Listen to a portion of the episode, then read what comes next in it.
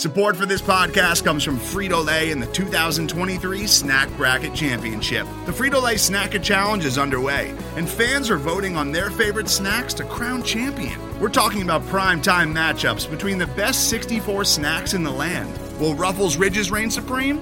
Can Doritos defend their dynasty? Or will Smartfood use their smarts for a surprise upset? Only you can decide. Get in on all the action for a chance to win up to $1,000 or a year's worth of snacks.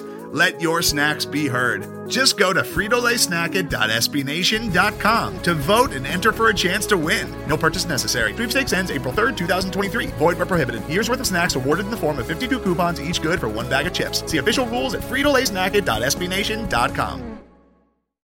Hey everyone, this is Laz Jackson of Detroit Bad Boys, and on this week's podcast, we are talking about the doldrums. The offseason is out in full force. Ben and I talk about the Pistons signing Christian Wood, Andre Drummond practicing his threes, and then we have an announcement for our listeners. As always, we appreciate your continued support of the podcast. The best way to do that is to share, subscribe, and leave comments. Please leave comments in the discussion post on Detroit Bad Boys. That's the best way for us to build the podcast according to what you all are talking about. In order to do that, though, you have to follow DetroitBadBoys.com, which you should be doing, because it's the best place on the internet for Pistons news and analysis this offseason. With all that said, it's time to go to work.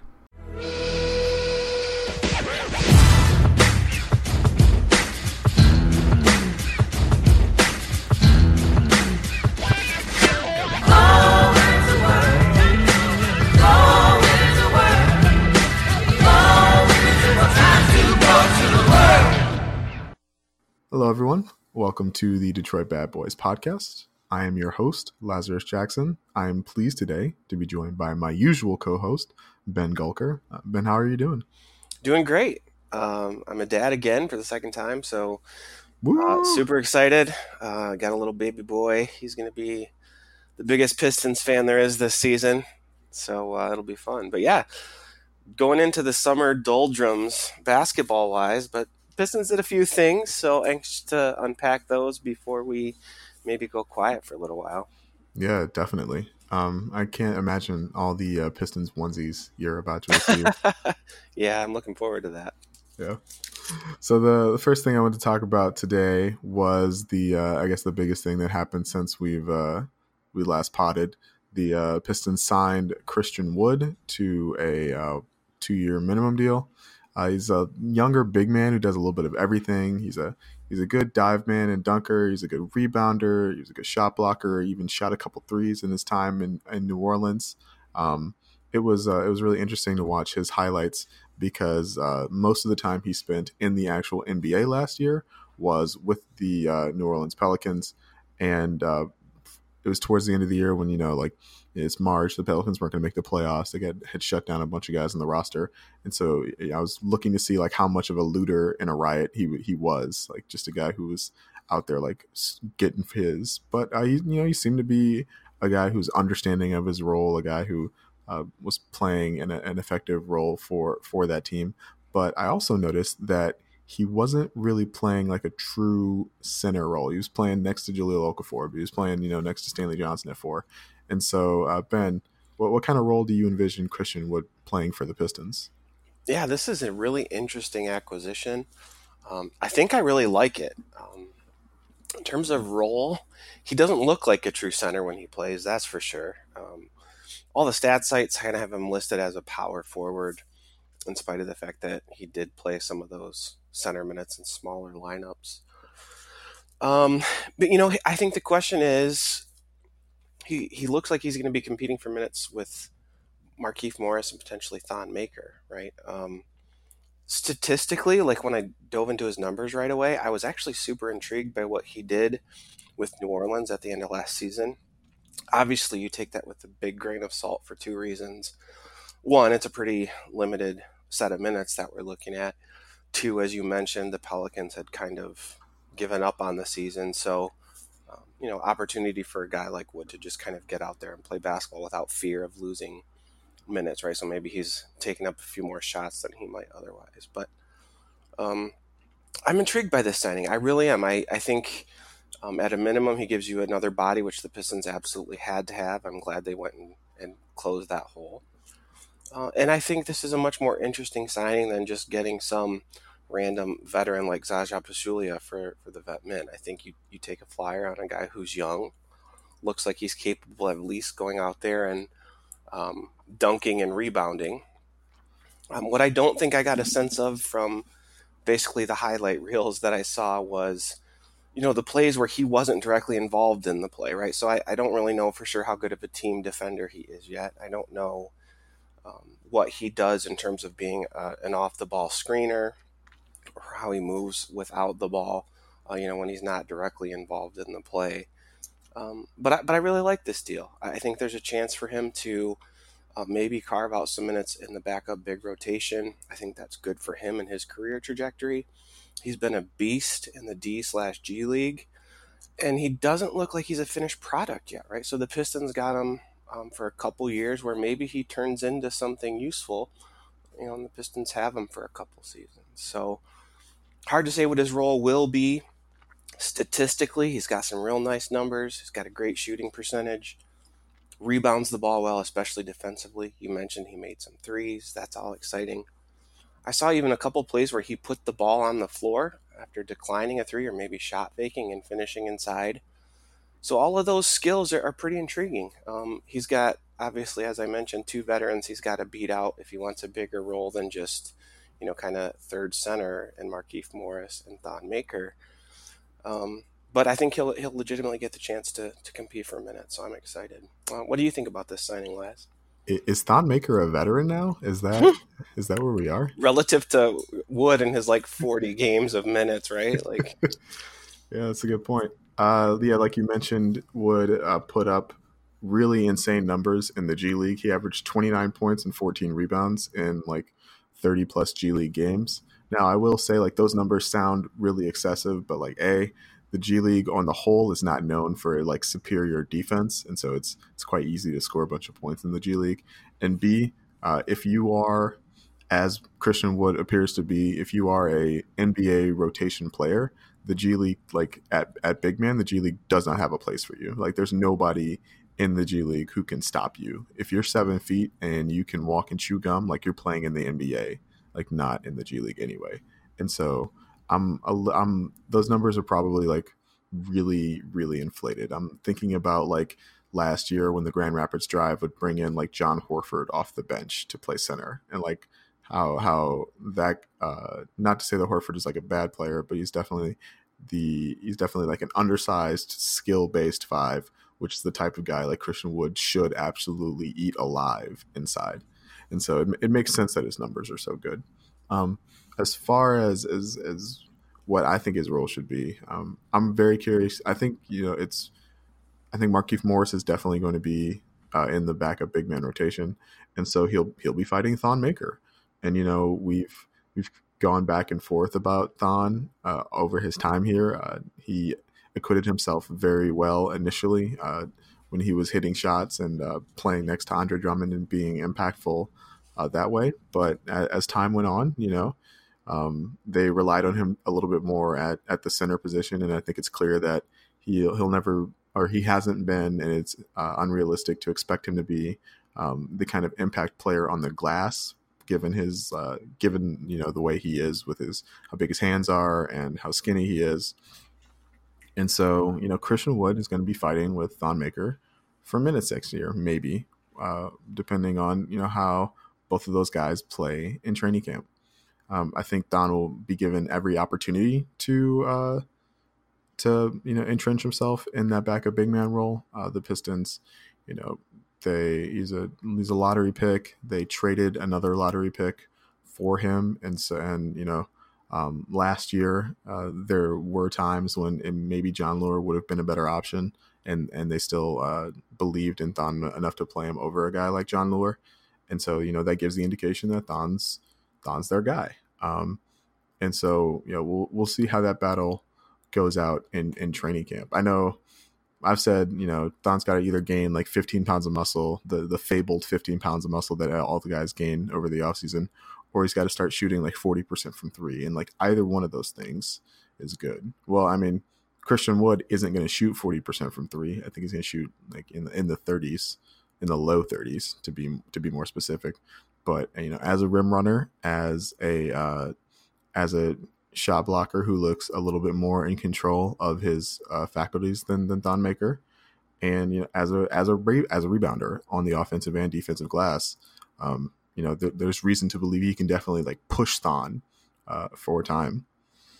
I want to go back to one more thing you mentioned, the choice of Christian Wood over some of the other potential free agents available to the Pistons.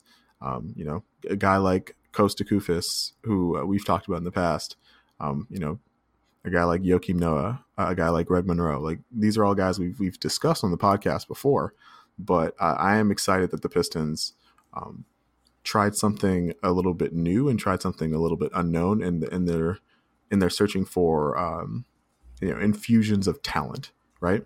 Like if you signed a Kosta Kufis or a Joakim Noah, like you knew what you were going to get. And that was definitely going to like establish like a good baseline, but you didn't necessarily expect, and it was unreasonable to expect, you know, like superior play out of those guys. Those guys were just going to be solid backups. You know, if a guy like Christian Wood continues to pop and continues to play the way he did last year, like you found a younger, cheaper backup center for a very long time. And like that's something that also can be, you know, pretty valuable in today's NBA. And it's because you took a chance on him as opposed to going through some of the other options that were available. And I don't want to refer to a guy like Joakim Noah as like a retread, but like that was kind of the general thought about like signing a guy like him. Is like, okay, like it's much the same as bringing in Zaza Pachulia last year, right? Like, you know exactly what you were going to get from Zaza, and it wasn't going to be that much offensively and defensively. And so, you know, I'm pretty excited about the Christian Wood signing. I think it's an indication of a front office that is operating more like a front office, thinking for the short and the long term, as opposed to the Stan Van Gundy helmed front office, which tended to think more in terms of the short term than the long term. They made long term commitments to those short term problems. And I think that was ultimately kind of what helped undo Stan Van Gundy's time in Detroit. Okay. The next thing I wanted to talk about was this is how you know we're deep in the offseason. We're about to start talking about guys' workout videos. Andre Drummond was captured in Las Vegas practicing his perimeter shot, practicing a bunch of threes. And he was looking not terrible at it. I know Andre got to shoot a bunch of threes at the beginning of last year, and that kind of tapered off a little bit. But you know, how do we feel about this glimpse into his offseason workout, Ben? Well, I'm 100% on board and okay with him practicing his 3-point shot. Right? I mean, if you think about his game offensively, there's probably two real roles where he doesn't really have a finished product to offer. Right? So his finished products are the dive man on the pick and roll and sort of the cleanup guy on the offensive glass. And he's very good at both of those things. The only other real roles that are potentials for him are his post game or developing some sort of a spot up jump shot for a pick and pop, or, you know, those possessions where Blake is in the post, right? So I'm 100% okay with him focusing his off season workouts on his 3-point shot, because the alternative is the post game. And there's just no room in the Pistons offense for Andre Drummond in the post, right? I mean, it's not effective in the first place, but secondly, even if he did improve on that, it wouldn't be anywhere close to as good as Blake Griffin is. So it just doesn't make sense for him to spend time there. So yeah, absolutely, man. Take as many 3-point shots as you can. And if somehow you can develop yourself into a guy who's making, you know, 33% of his threes or something, and you're still as young as he is, maybe you've opened up people's eyes around the league that you're not yet a finished product, and there's something still to be gained. But, you know, if he's a guy who is consistently knocking down a third of his 3-point shots, right, like one out of three, I think there's potential for him to be a more viable threat offensively. That's good for the Pistons in the short term when he's playing for them. It's good for him in terms of becoming an asset that could potentially be, used in a trade, and obviously it could boost his market in terms of his next free agency, right?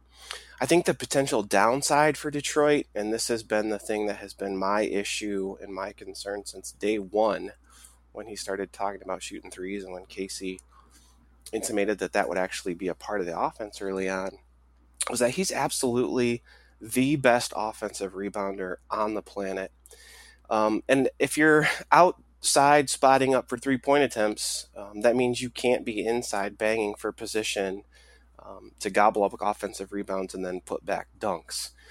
So, if Andre Drummond develops this three-point shot that's, reliable, unlikely as it feels that might actually be a thing, if he does it, I think the important thing Coach Casey is going to have to navigate is how do you balance that against the fact that he's very, very good around the rim, right? Both as a finisher, as I mentioned, in the pick and roll and in the offensive glass. So the big downside is Andre Drummond shooting threes takes him away from, by definition, the thing he's really the best in the world at doing, and that's crashing the glass and finishing then after those putbacks. So, long answer to a short question. Keep working on those threes, Dre, because it could add an entire dimension to your game. But don't forget that you're already really, really good at something that can help the Pistons offense. And don't forget about that.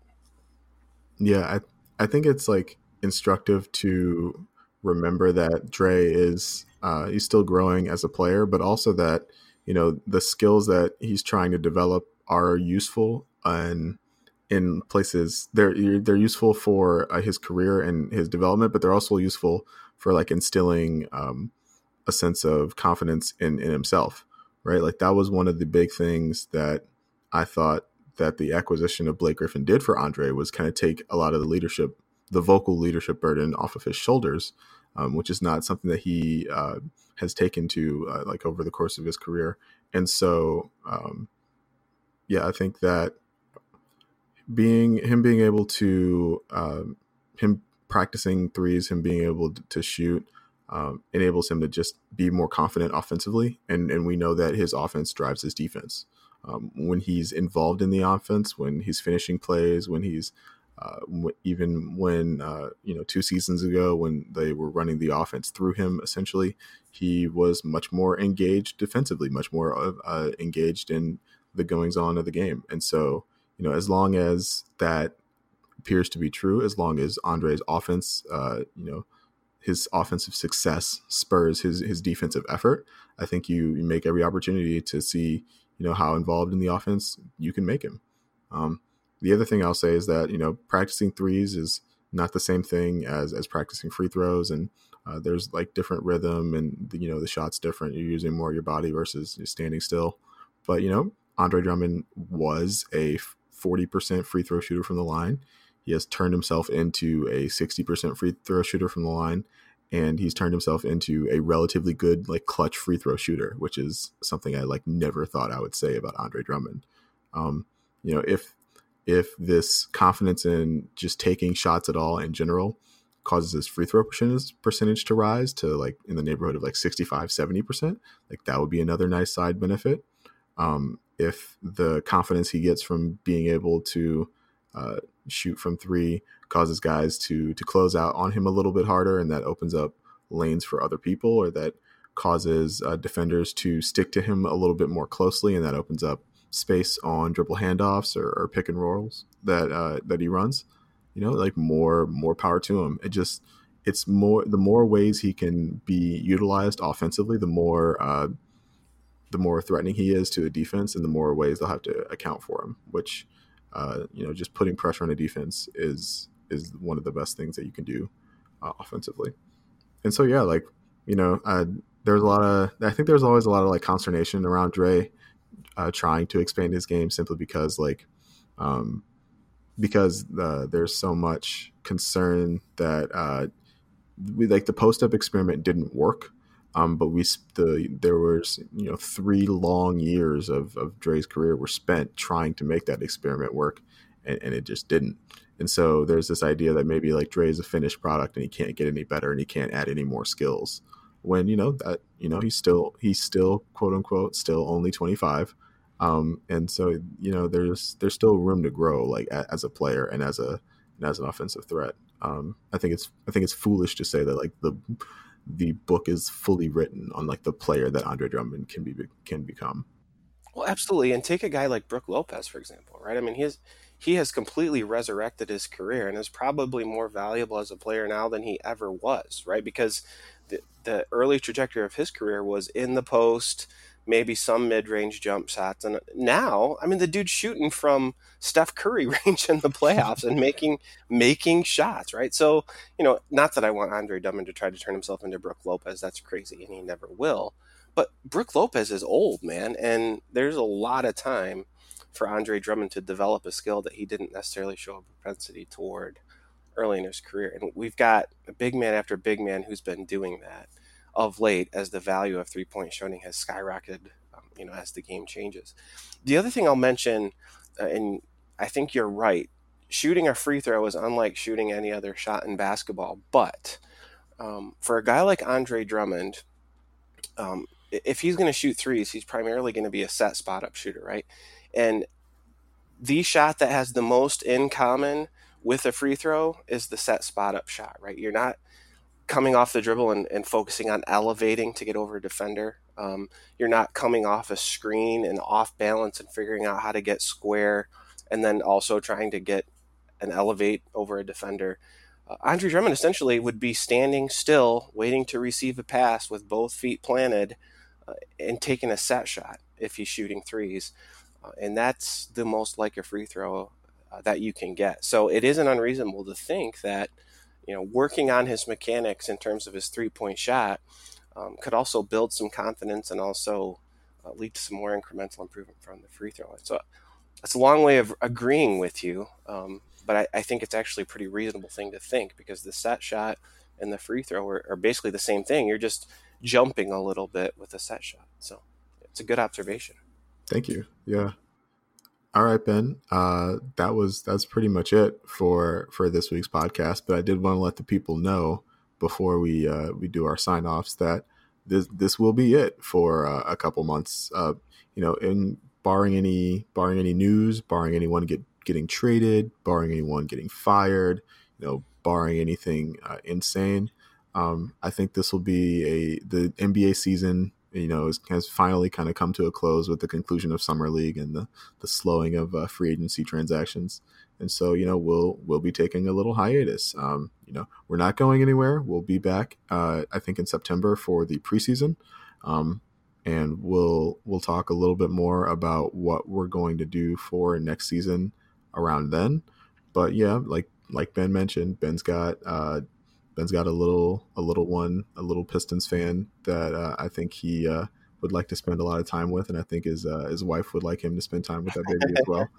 You know, I've got some stuff that I'm working on that, you know, is outside of Pistons land, and so yeah, I think now is a good time to formally announce a short and impermanent hiatus from the podcast. What say you, Ben? I think that sounds like a great idea. I think my wife is also going to be extremely happy about that, as you mentioned. In the meanwhile, everyone who listens, thanks for listening, of course. But also, now would be a great time to let us know what you think of the podcast. Give us feedback on our existing content. More importantly, if there's something you want to see in a Pistons podcast, what is it? We've got the next couple months, next 6-8 weeks to plan it. Leave it in the comments on the blog. Hit us up on Twitter. You know where to find us. Give us some ideas. We're definitely receptive to it. Yeah, anything you guys are interested in, I am also interested in, because you guys are the ones who make this podcast happen, essentially. All right, Ben. Before we go on our late summer hiatus, what's the best way for the people to reach out to you? Yeah, if you're interested in some #DadLife, feel free to follow me on Twitter. That's going to be the majority of the content for the next little bit. At BR Gulker. And then intermittently, of course, you can find me in the comments at DetroitBadBoys.com. Yeah, I know it's about to be summer at DetroitBadBoys.com as well. We got the front page story on Blake's appearance on Jimmy Fallon. It's like, yep, we are solidly in the offseason. The doldrums are real right now. I think we've got some stuff coming up for you guys that you guys will like. but is, not purely about basketball, which is good. Like, this is a good time for us to relax and enjoy all the stuff about the NBA that's not necessarily about basketball. And while we're doing that, you can follow me and talk to me about what you want the podcast to look like on Twitter at LazChance. That's at LazChance. You can also hit me up in the comments of any of the discussion posts of the podcast. I check those out occasionally. And so, if you have any ideas or anything, just hit us up and let us know. All right. With that, this has been the Detroit Bad Boys podcast, and we will talk to you guys in September. Today's episode is brought to you by Cars.com. With over 2 million vehicles and 50,000 more added every day, Cars.com will match you with the perfect car for you, your budget, your life, your style. And if you're ready to say goodbye to your current car, Cars.com will get you an instant offer to cash it in. Just start by entering your license plate and get matched with a local dealer who will write you the check. So whether you're looking to buy or sell, just go to Cars.com. It's magical.